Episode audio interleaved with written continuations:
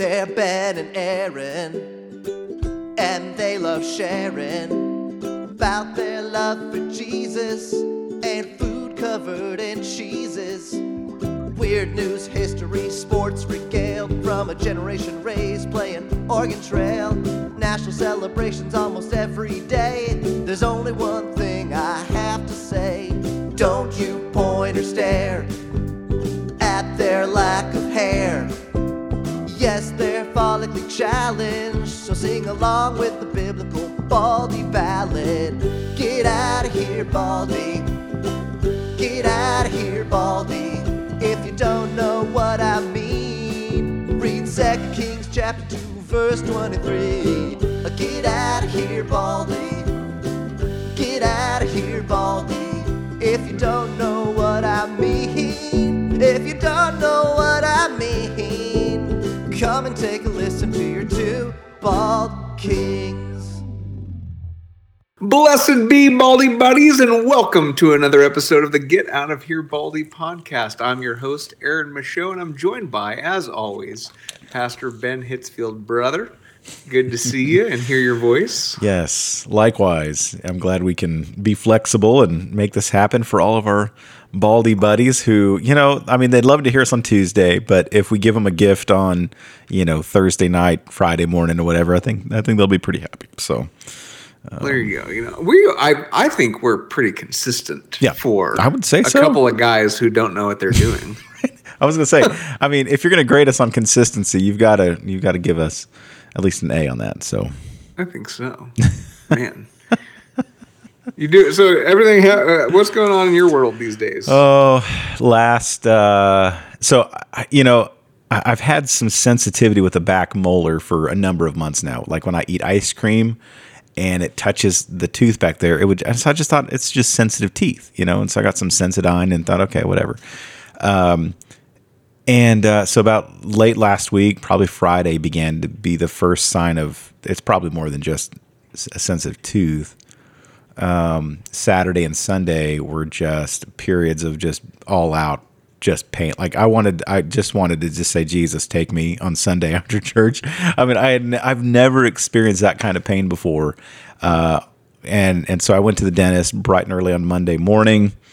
I thought they were just to like rip out all my teeth. You know, I just thought it was going to be like the, the, you know, the beginning of the end for me. And, uh, she was like, yeah, you got, it's a cracked tooth and the tooth itself, like it, she said, the x-rays look like there's nothing wrong actually inside the tooth. It's just that the tooth's cracked at some point. Uh, must have bit down hard on something. And, uh, and that crack must have got, been getting bigger and bigger over time. And just recently, probably sometime last week, probably bit on something that, uh, really brought it to where it's at now. So, long story short, tomorrow is the day. Root canal. I've been. I'm just like so pumped for it, man. I'm like, bring it on, dude. Bring it well, on. it's you know, it's like one of those things where when it gets dealt with, your life's going to probably be Yeah, feel a whole lot better. that's right. So my dad story from my dad on the tooth thing. Yeah. Um, he had w- one. I don't know if it was his wisdom teeth or what they did, but rather than like pull them, they like what they hit like cracked him, like and pulled out like the slivers of his wisdom tooth. Oh yeah. Well, like 30 years later, he was having like this immense amount of pain, like in the back of his mouth, and it was like they didn't get all the slivers, Oh, my and they just started coming through the surface. Oh, that's terrible. Um, just uh, so I don't know. Oh, Thank That's God they've come a long ways. in That's horrific. work. But I Oh, re- yeah. like it's. I don't have a lot of memories from when I'm a kid, but I remember we were visiting my grandfather. I think from Hawaii, and we were out. He had this like trailer on his ranch property next to his main house. And we just got to take that thing over, and I just remember my dad pulling out like a sliver of tooth from his gums after just days of being miserable, and so he can sympathize with you, brother. Dang, I, I can imagine. That's that's pretty that's pretty crazy. Um, so, Well, but how's yeah. everything in your world over there in uh, southern Missouri?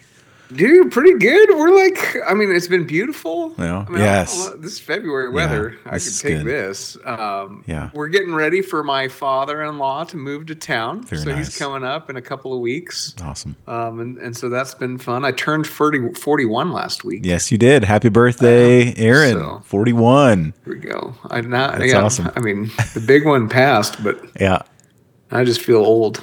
So the march of time, but that was fun. I mean, it was kind of low key. I actually uh-huh. laid flooring On your birthday. on my birthday. Good. And that whole weekend. And I know that makes you muscles happy. that I had forgotten about. Right.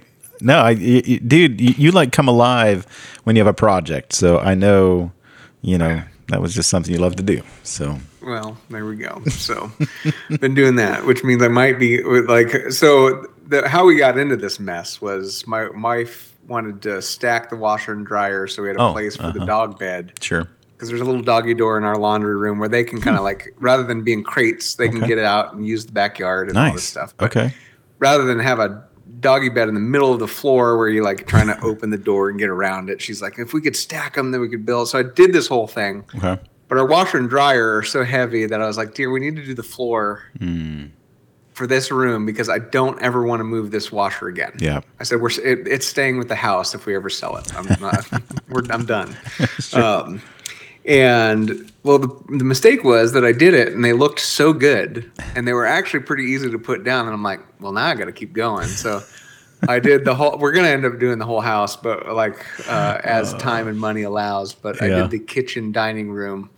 Um, this this past weekend, which was and it- man, but it, like then I'm like now I got to go get more because it looks so good. You're a machine, dude. You're just a oh, machine. Man, I tell you. So there you go. All right, national celebration. This is February 6th. So this was back on Tuesday, but that's okay. You can still celebrate it, folks. Into the weekend here. Please it's do. National Chopsticks Day. And this is held every year on February the 6th. And like I mean when I think of chopsticks, I can just smell the stir fry, I can smell the the rice, the orange chicken already. Hmm. It sounds so good. But uh, you know, a large a large part of the population of the world has been using the chopsticks Yeah. as their utensils of Long choice time. for quite some time. Um, people in China, I think, started at least in, we we have evidence as far back as 1200 BC. Goodness. Um, and so again, uh, every time you use a chopstick, you're you engage actually 50 different joints and muscles. Don't know if you knew that or not. So you use your fingers, your wrists, arms, shoulders, and it's so it's actually a pretty good workout. So you're burning when you eat Chinese food, right? You're you're getting a workout. Um, and so there's just there's just a lot about this little humble little chopstick. Um, then I think again we all probably have an experience. And so Ben, what is your your your skill level with chopsticks? Very novice. Very novice. Very novice. Yeah. Now, do you need the training set, or can you actually like Yeah. can you get through a meal? No, I'd probably need a training set. so, uh, I I would I would probably starve if uh, if I had like if there was no other option but to eat with. Well, I'd eat with my fingers, but So wait a minute. I I had I've eaten Chinese food with you, uh-huh. and I don't think I noticed. You forked it. oh yeah, oh yeah, dude, that's that's the most efficient way to eat Chinese food. It might be more efficient. That's probably true. That's funny.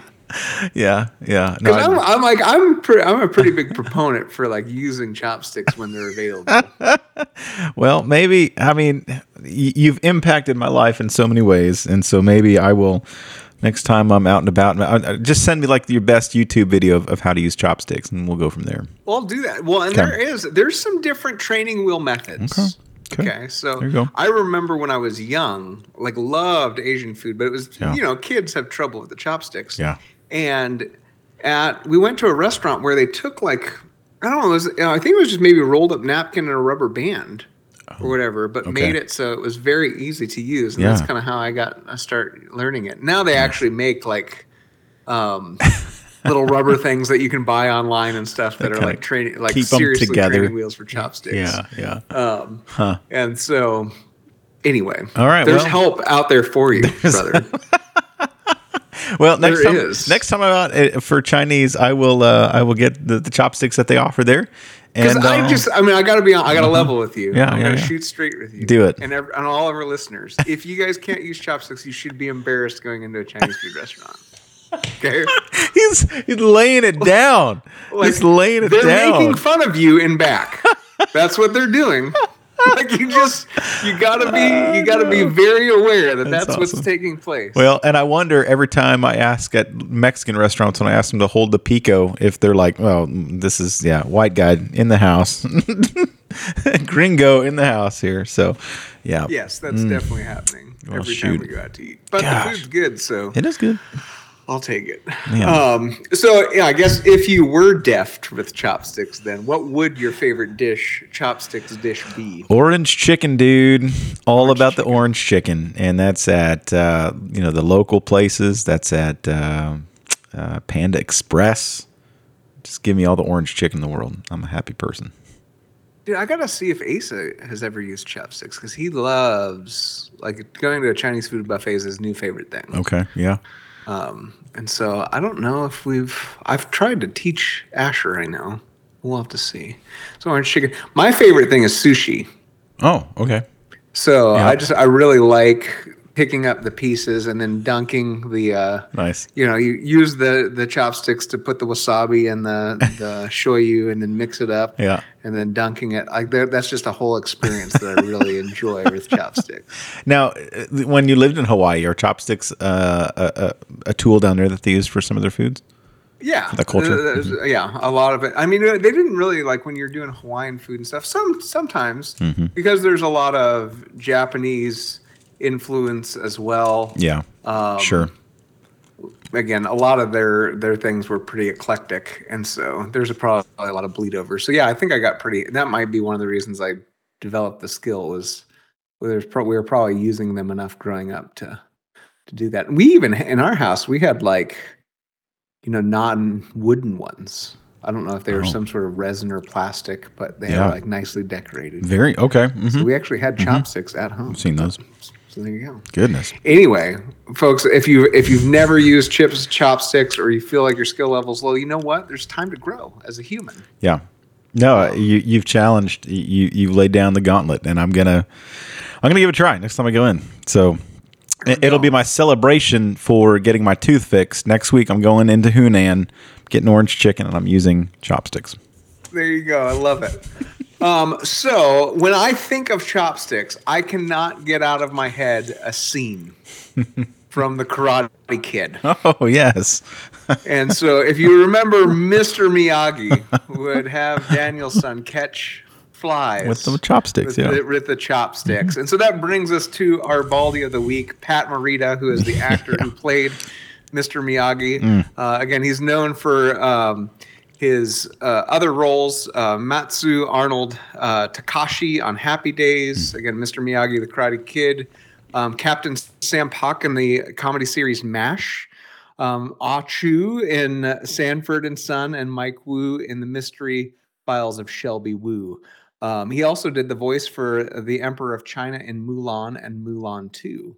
Um, and so again, you you you're probably familiar with Pat Morita. Um, and again, just it, the TV shows, the movies. Uh, he was um, again really when there wasn't a lot of Asian American leads. Um, kind of a pioneer in that department, and he was nominated in 1985 uh, Academy Award for Best Supporting Actor in his portrayal of Mr. Miyagi in The Karate Kid, um, and that would be the first media franchise in which Morita was a, kind of the central player. And so, um, I don't know how familiar you are with Pat Morita, but uh, do you have a kind of a favorite show or or movie or scene that you're just like, man, that really. If I think of that guy, that's what comes to mind. Yeah. Um, Karate Kid, for the most part. I'm, I'm not as familiar with him in the other roles, but um, probably the most iconic for me with with uh, with Pat is at the end of I think it's, it's number one when he's got uh, he's got the sensei. What was the sensei's name? The evil, the bad guy. Oh, um, Well, Ah, Yeah. It's, well, I've been, i we saw Cobra Kai on the old. Yeah. But you know, so basically, Daniel-san has uh, just won his match, and um, they have the final little confrontation out there in the parking lot, and uh, and Mr. Miyagi comes to uh, to Daniel. Well, I think. Um, yeah, so Mr. Miyagi and Daniel are standing there, and the sensei comes up and tries to, you know, pick a fight, and uh, Mr. Miyagi gets him on the ground, you know, and he's he's like ready to, to punch him, you know, and you're like you're like just give it to him, like like hit him hard, and instead of punching him, he kind of fakes it, and then I think what he pinches the nose or something. That's just Honk. yeah, Makes a honk noise. that's That that's- is such a good scene. it is. It is. Yeah, because it's like he because he's so in in those roles. He's so serious, so stoic, um, just very simple, and uh, and so in that moment, there's like uh, him being kind of silly, you know, and it's just just for a brief moment,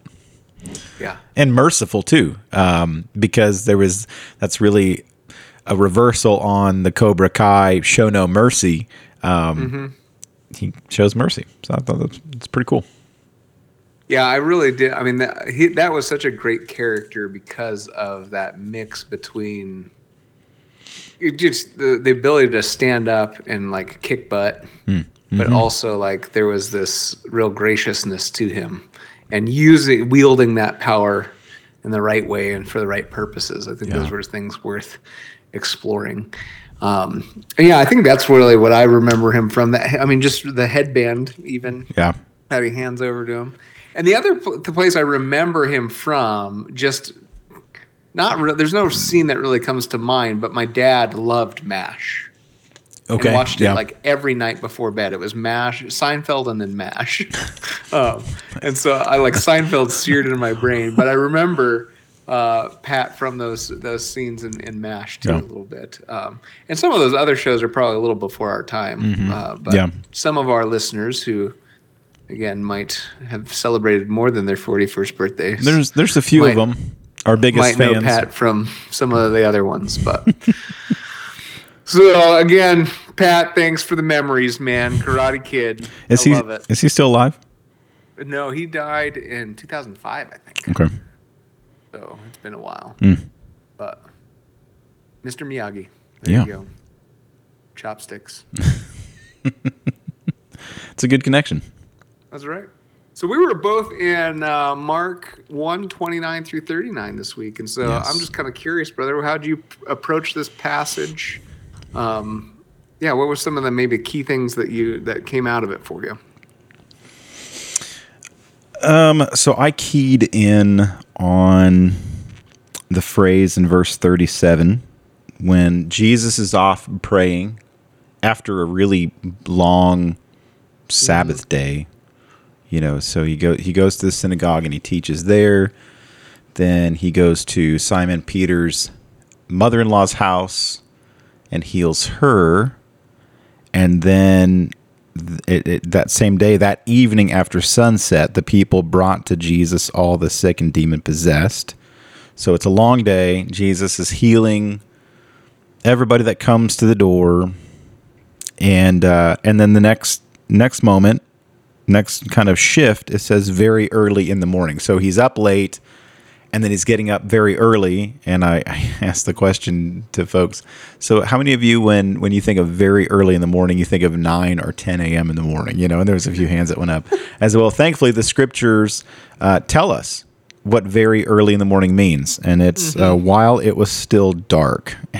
and so, um, and so I I, I kind of keyed on the phrase when the disciples come to Jesus and they say, Everyone is looking for you. And of course, that's appropriate for this season of Epiphany. Um, you know, everyone's looking for Jesus um, because of uh, who they are finding him to be and what he, what he does.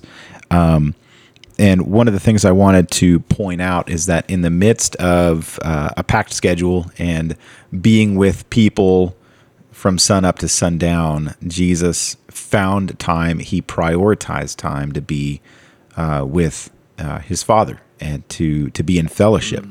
And then from from that point, from fellowship with his father, then the disciples find him.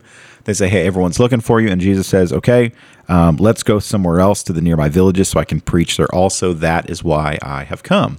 And so I kind of made a point that Jesus's mission, uh, his purpose, is empowered by a pause, by having time with his Father. Um, and, and connecting there that's that's where his power comes from his identity and his identity is is found in that time alone with with God, with his with his Father.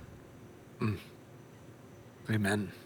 So that was uh, that was kind of the, the main gist uh, of. Power and pause, man. That's that's got a that'll that's sticky. Yeah, I was gonna say, kind of do a little bit of alliteration with the P's, you know. So There you you're, go. You, you get I like it.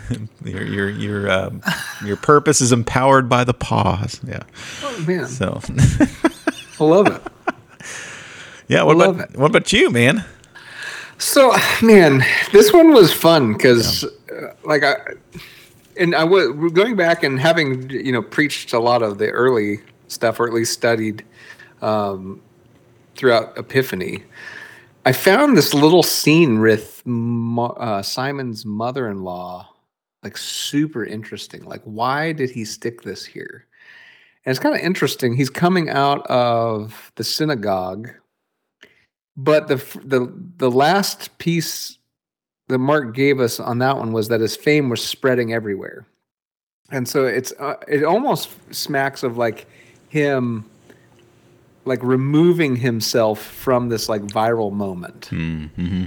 and and grabbing his disciples because more and more I re- like I, I start to felt like once that you have the call of those four disciples Yeah. a lot of Mark one and and into the the next chapters feel like the focus is actually on him teaching them. So he'll be doing other things, Yeah. but like a lot of times the they is it doesn't. It's like is it the nameless crowd or is it referring to these four disciples? Hmm. It, like it's not really clear in the text. Sure. And the more I've sat with it, the more I kind of said I, I I think he's actually trying to to to really focus on them. And so it seemed to me that he kind of one he the first thing he does is introduces them to the spiritual battle that that reality. And then after that and the spread he like takes them and sticks them in this quiet place one to let them know like that's not maybe what i'm about. Mm-hmm. That mm. I, I actually see you guys and see the needs that are exist in your own home. And so he heals mm-hmm. like you're saying he, he's got time for them in the, in the midst of his viral Yeah. again his pr team would probably be mad that he took the time. Yeah. Right. um, to right. go and do this for sure. but but Simon's mother-in-law, what, what what's fascinating to hmm. me is it, she gets up and she serves hmm. after she's healed, Yeah. and I know, like in my study of Mark, that a lot of the scholars will point to like 1045 as kind of the crux of the gospel, Okay. where Jesus says, like the Son of Man didn't come to be served, but to serve and give his hmm. life as a ransom to many. Mm-hmm. Well, that that's the only other. This is the only other time that word "serve" actually shows up in the entire Interesting. gospel. Wow. And in that scene in, in chapter 10, it's actually James and John come to Jesus and they're like, hey, we want you to do whatever we want. Right? And, and he's like, well, what are you asking for? And we want to sit at your right and left hand come glory. Yeah. He goes, you don't know what you're asking for. And so, but the interesting thing is, in this little scene, James and John are also mentioned by name. And so it's almost Ah. like these two little Ah, brackets. okay. I think Mark Interesting. I think Mark wants us to see a connection Yeah. between this scene and and everything between. And so I think what he's doing is presenting Simon's mother-in-law as the kind of example of when Yeah. the kingdom of, of heaven breaks into your life, when Yeah. you experience Jesus' healing touch, what you do is serve. The You right serve. response is to serve others. yeah. Um, and I think the crowds and the disciples, kind of between these two brackets from the end of chapter one all the way to, again, Mark 10, kind of, you'll see that there's not all, uh, they don't, they kind of miss the boat. Oh yeah. Um, yeah. And in this passage, I don't feel like they, like you don't, it's not clearly negative, but I think there's, in light of reading some of the rest of the gospel, I think you kind of wonder, like, are, are the disciples kind of excited about be getting famous and the growing crowds and other crowds just excited about what Jesus could do for them? Um, and so I really kind of keyed in on Simon's mother-in-law kind of being the the example of what's supposed to happen, and then I think in the rest of the Gospel of Mark, you'll kind of see, nah, not everybody responds that way to Jesus's healing touch. Um, That's good. and so, uh, yeah, my I, kind of my key ideas were one, remember the reality behind the reality because there's a lot of spiritual warfare still going on. Um, but the two is is being being afraid of like or uh, resisting that urge to become something. Because I think that's Yeah. one of the temptations Jesus had in the wilderness that he's Sure. trying to teach his disciples. Like that's not what we're about. So Yeah. he moves them on right as soon as Yeah. the crowds start searching. And I'm wondering if every time popularity grew, if that's not when they went to the next synagogue or the next town. Sure. And then the third thing was just beware of the useful Jesus, right? The idea mm-hmm. of mm-hmm. only following Jesus because of what he does for us, because he heals us. He Yeah. has wisdom for us. He ha- like he'll transform your life. He'll bear fruit. Like all of those things are true. But when that becomes our sole motivator for mm. following or being obedient to him, I think I think that's dangerous territory. Oh yeah, Uh, I think so. Man, that's that's a good word. That's a very good word. I I, I wasn't as spiritual with the point about Simon's mother-in-law. I kind of made a joke about, uh, you know, after Sabbath meal, you know, wanted to go go and get some to eat afterwards, and Jesus is talking to Peter. and He's like, "Hey, you want to? Like, I hear your mother-in-law makes a, a good pot pie, you know?" And he's like. Sorry, dude. She's got a fever right now. She can't cook, and she's like, "Don't worry, I got, I got taken care of." I got got that covered. Love it. Jesus was human; he needed to eat too. But no, I do. I, I think that is a very solid connection, especially when you point out that the only other time uh, that word "serve" is used is later on. I mean, that really forms like a, I think what they call it, like a chiasm, where it basically those two they serve as bookends that tie everything else in between that together. So I would be curious to kind of go through um, from from one serve to the other serve and uh, see where you know maybe where that pattern isn't you know where basically uh, the kingdom of god comes upon you or you know you're touched by jesus um, in some way and then you're compelled to to serve you know um, so and i think another thought i had about that scene as well is I mean, it really shows the point that her healing was uh, was you know in, instantaneous. You know, it wasn't like uh, she recovered over a period of the rest of the day and the fever Sure. subsided or and she was already recovering but no that it was it was the power of Jesus over sickness to cause her to be healed immediately and for her to get up and begin to serve at that moment and instead of say oh you know give me 24 hours and I'll be back back and, and good to go. When when Jesus Right. restores us, uh, you know, there's there's a newness there, um, and uh, so uh, yeah, that's man, what a, what a good that's some good insight there, brother. So we got the power the power of the pause Yeah, and healed to serve. yeah, There you Healed go, to folks. serve. I love it. I mean, it's such a Some such a good. Um, I, I think looking at some of the details that are often overlooked is one of the best things about scripture, and to ask, well, why is that detail there? Because it, it seems just so random, you know. But these these gospel writers knew what they were doing, and the way that they wrote and organized their gospels uh, was very intentional. And so, Well, that that's a like those are the. It's when though you got those little strange stories that really Mm-hmm. taking the time, and I yeah, that's I'm kind of with you where it's like I just have started assuming this was a very they didn't just choose this they Mm. they placed it here carefully and purposefully, and so, again sometimes it's clear and then other times it's like you really got to sit with it for a while and try to figure out what is that about. yeah. Um, but it can be a fruitful meditation, I think. Oh, absolutely. Do you have, what, like what, have you done anything with the messianic secret stuff, like the fact that Jesus is like telling everybody to be quiet and not letting demons speak?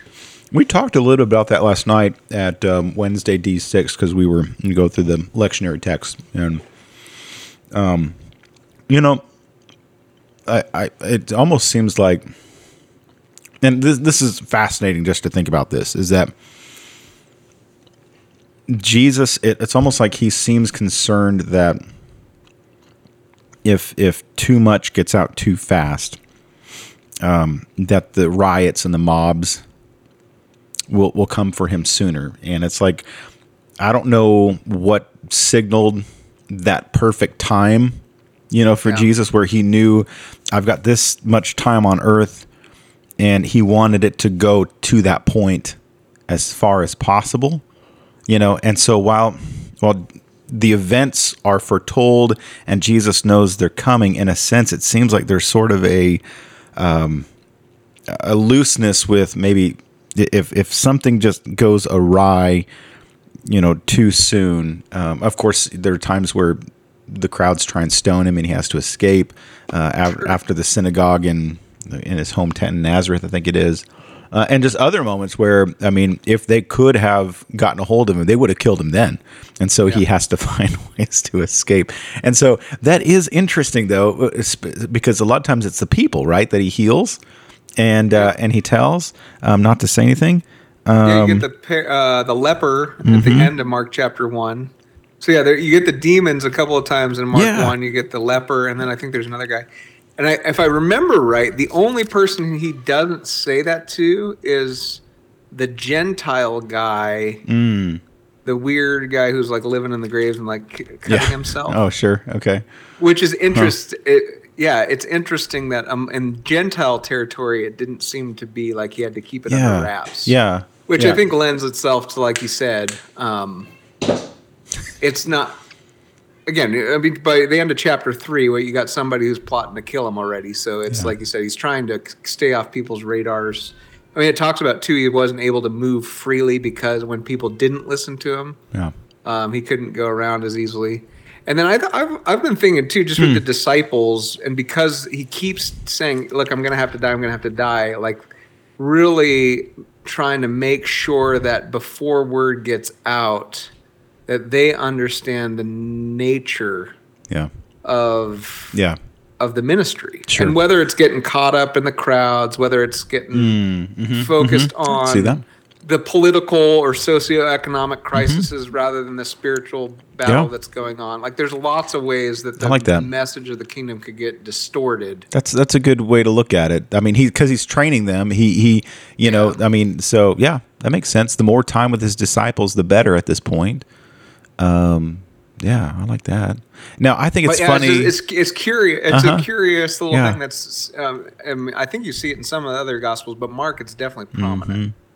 Uh, and it makes me wonder if when Jesus told the demons not to tell anyone, if at that point like they couldn't, like like Jesus was shutting up their mouth, or if they just went off and and told as many people as possible. Like like what was their response? Like he doesn't want us to do it, well, we're going to do it even more now. You know, so We're gonna do it anyway, which is, I mean, God, there's a that'll, that'll make you think about ministry today, won't it? Yikes! Have a cup of tea, everybody. there you go.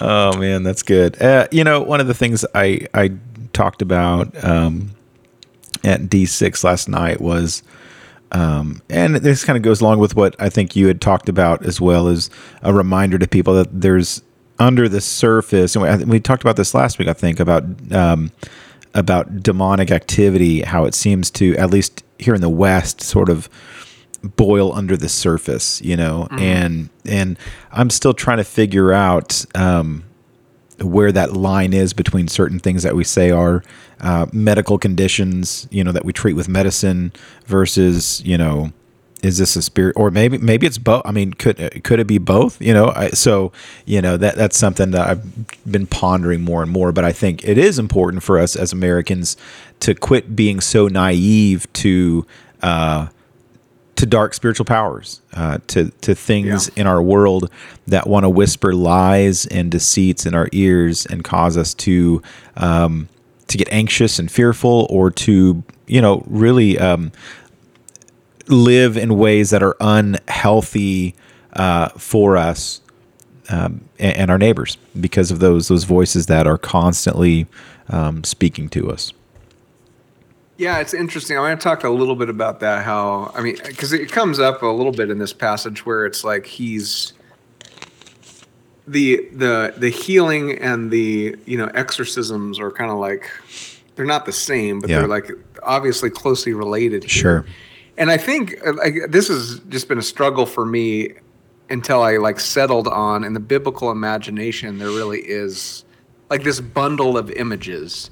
So whether it's disease or demonic influence, you have again the the the desert or in the wilderness. You've got uh, the depths. So even like Jesus' calming of the storm is a way, like it's confronting the reality outside of like submission and obedience to God.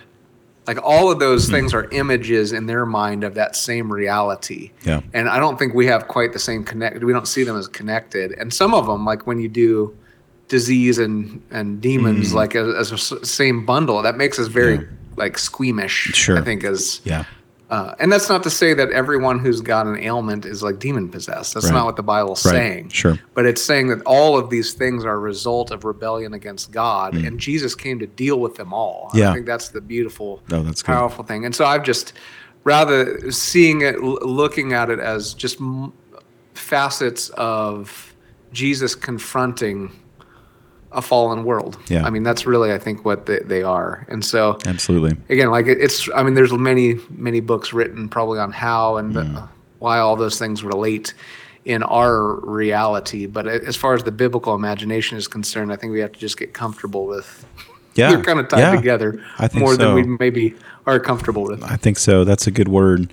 Um, one of the thoughts that I had with this passage was, um, you know, you have the, the crowds that come to Jesus, then you have the the demon possessed man in the synagogue, and even though he's an individual, we're not privy to his name and really many other details uh, about him. And then you have even more personal with Simon Peter's uh, mother-in-law, and so you have these sort of three levels of of sort of intimacy, you know, and um, we we hear a lot about the crowds all throughout all of all of the gospels, and I had this thought that was like, you know, if Jesus wanted to save time and you know just be efficient and you know the crowds are coming instead of spending uh, uh, until after sunset uh, with with people one by one you know could he have just waved his arm over the crowd and said be healed? I have no doubt he he could have done that right? Sure. and so to me it just it's all the more beautiful that he doesn't do that and he chooses to spend mm-hmm. that time going from person to person. And and it makes me wonder what are the quality of conversations and interactions that Jesus has with each person that mm-hmm. comes to him you know?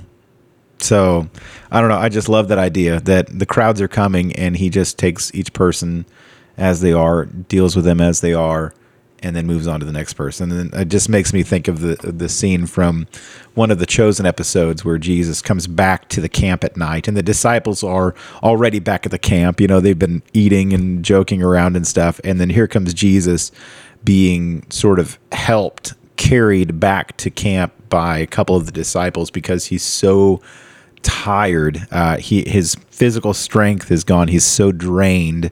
He has no energy. He doesn't even talk to the disciples. I think he just he walks past them and he goes and he lays down uh, in his tent in hi- you know his, where where he was staying and just lays there and out of exhaustion he prays to his father. And it's just like, oh man, that's the Jesus that we just don't we, we haven't thought of very much. We just think of this jesus that walks on water and, and everything is possible for him but yet you know we, we forget that jesus uh, while he walked this earth he accepted a lot of the limitations of, of humanity and he faced those even while then receiving the spirit's help to perform uh, these miracles do these miracles and uh, man it's such a such a beautiful thought and so one of my points on sunday was jesus has time for you you know even though there's millions and billions of people who are praying and crying out to jesus jesus has time for you and um, Amen. it's good good thought Amen. Brother. yes That's a good I think we're gonna end on that one. hey Folks, Jesus does have time for he you. He does yes he does And so yeah we should probably make some time for him. I think. boom. Boom. Yes, sir. Yes, sir. All right. Uh, for Lent, do you have anything? Are you going to be reading through some books? Are you going to be doing anything that? Uh, Oh yeah, because I just saw your little your Uh-huh. little post here. Yeah. Um, So we will be uh, preaching through the book of First Peter. Okay. Um, and so, uh, again, if anyone wants to read through that, we're going to talk about really like Jesus's way of suffering. Nice. Um, and Yes. the, I'll, I'll be nice and say it's the invitation to join him in that. Um, Uh, although uh. Peter might make it more, a little bit more of a demand the more I, I read that book. Um, so that's what we'll be doing on Sundays. And then we're going to Okay. be doing some prayer services Oh, nice. where we're going to walk through the Psalms of Ascent. oh yeah. Okay. Um, and so just use those. We'll kind of read those, Uh-huh. uh, do some uh, back and forth reading of those, and then basically just sit for some time and, and pray through them. Sweet. But with that, one of my favorite books is A Long Obedience in the Same Direction Mm-hmm. by Eugene Peterson, a great devotional book. And so I'll be sharing some quotes from that. So um, I'll probably be working my way through that again Fantastic. just uh, during the season as well. I love it, dude. That sounds like a good good time. So, uh, you know, last year, uh, a, a local pastor friend of mine, he uh, read. He wanted to read Fleming Rutledge's book, The Crucifixion, was which was like 600, 500, 600 pages or something like that. And uh, and so he broke it out into into one. daily readings, man, dude. Oh, that was such a such a good such a good experience reading through that book. And I thought, okay, I want to do something similar this year, and then invite either friends on Facebook and even the church to to join me. So, uh, Brian Zahnd from Word of Life here in St. Joe just came out with a brand new book. Was just published on February sixth. Uh, the Wood Between the Worlds, and it's a like I think he calls it a theotic poem of the cross or I, I don't know so but like he has like 19 chapters of how we can understand the power and the work of jesus on the cross and i mean just the cover alone it's like the best book cover i've ever seen. I, I love it. So that'll be the first one we'll break off into that one. And then uh, the second one is john mark comer's um, practicing the way. It's a new book that he came out with uh, talking about discipleship. So, uh, looking forward to digging into that, and then I'll kind of have daily little blogs and stuff, and different postings uh, about what I'm reading, and, and hopefully get some interaction from others who are going through that as well. So, um, Dude, that's fantastic. it should be should be a good time. I, I love Lent. I mean, I'm not supposed to, but no, I think we are. I don't know. No, I, Yeah. we absolutely We're supposed are. to love and it. Yeah. Yes, is it? Yes. We conf- you confront some very serious realities, but yes, we could use a little more of that, probably not less. that's right. That's right. Yeah, So, man. I know. I'm excited. Well, I just love it. I don't know. I'm the guy. I like when a pa- a, a sermon or a pastor kicks me in the backside. Like it just reminds Yeah. me of some things that I need. So I like. I Lent is kind of like that season in the church calendar. Yes. I feel like yeah. there's a pillow coming. right? There is, right? We'll get to the resurrection. That's right, that's but, right. Like, let's, yeah. Yeah. yeah. I hit me in the numbers, Lord Jesus. Uh, we- and I we feel could- like Lent can do that. I think and so, it's too. always good for me. One of the things I heard some some guys on a podcast recently, they were talking about how the the move from Catholicism to Protestantism. One of the things that Protestants lost was the uh, the weekly and just the often act of confession.